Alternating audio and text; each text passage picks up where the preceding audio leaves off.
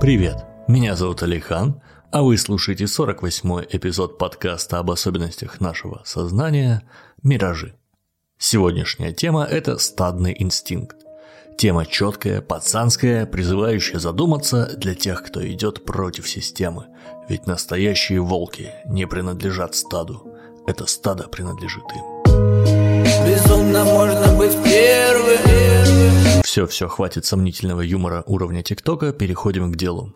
В одном из предыдущих выпусков «Миражей» я уже рассказывал о том, что такое социальное информационное влияние и как оно работает. В сегодняшнем мы поищем концы и попробуем понять, почему на нас так влияет окружение. Что вообще такое инстинкты? Упрощая, можно сказать, что это врожденные автоматические формы поведения. От безусловных рефлексов их отличает сложность. Например, непроизвольное отдергивание конечности от горячего или учащение сердцебиения в экстремальной ситуации – это безусловные рефлексы. Простые реакции на внешние воздействия. А вот долгоиграющие расширенные установки в духе «мне нужно выжить любой ценой», «А, «мне нужно оставить после себя потомство», «мне нужно держаться рядом с себе подобными» – это инстинкты. И да, давайте сразу проговорим один момент – в научной среде нет единого мнения по поводу того, применимо ли вообще к человеку понятие инстинктов. Я не претендую на право закрыть этот вопрос раз и навсегда, но в выпуске буду исходить из своего представления.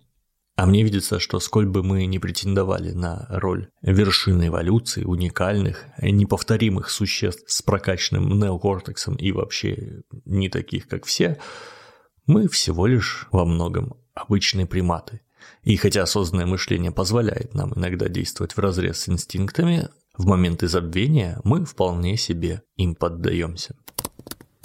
Откуда же появились все эти врожденные предустановленные паттерны? Оттуда же, откуда и наши руки, ноги, глаза и прочие органы, из эволюции. А у эволюции, как у самураев, нет определенной цели, есть только путь.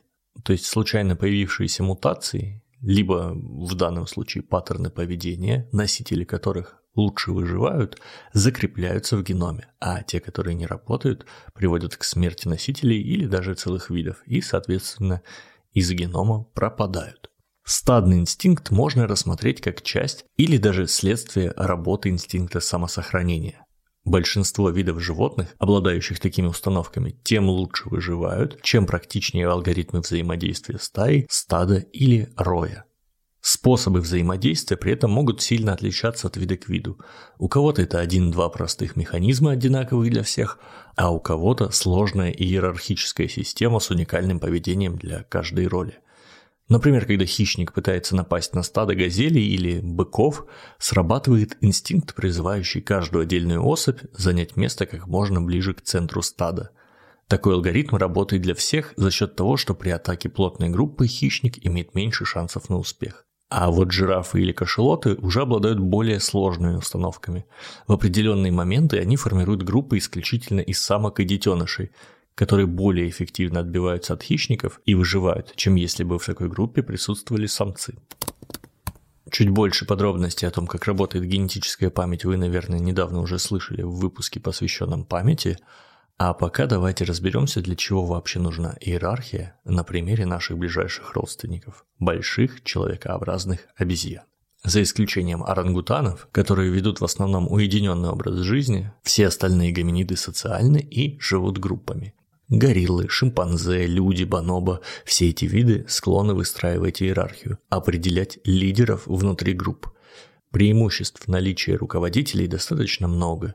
Тут тебе и отсутствие разногласий за счет принятия воли главного, авторитетное улаживание конфликтов и, конечно же, гарантия того, что наиболее сильные, агрессивные и наглые особи получит больше шансов оставить потомство. А значит, с каждым поколением группа будет пополняться все более сильными, способными к выживанию особями. Диссонанс здесь в том, что для современного человеческого общества сила и наглость, в общем-то, не основополагающие характеристики, необходимые для выживания вида. Да и польза от стремления повторять за большинством тоже сомнительна. Однако инстинкты все еще частенько давляют над нами.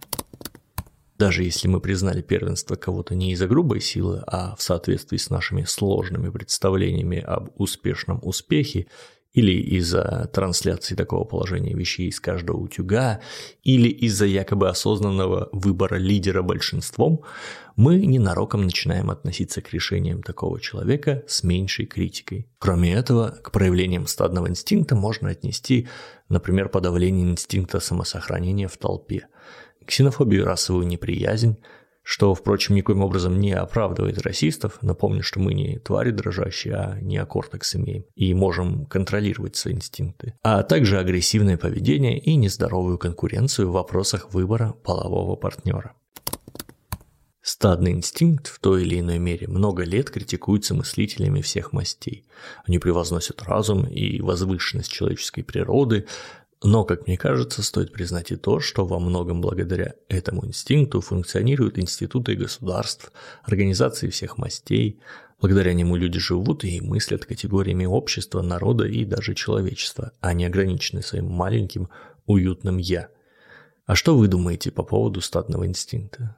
Как думаете, присущ ли он людям и как он влияет на нашу или на вашу жизнь? Пишите об этом в комментариях к подкасту или соцсетях.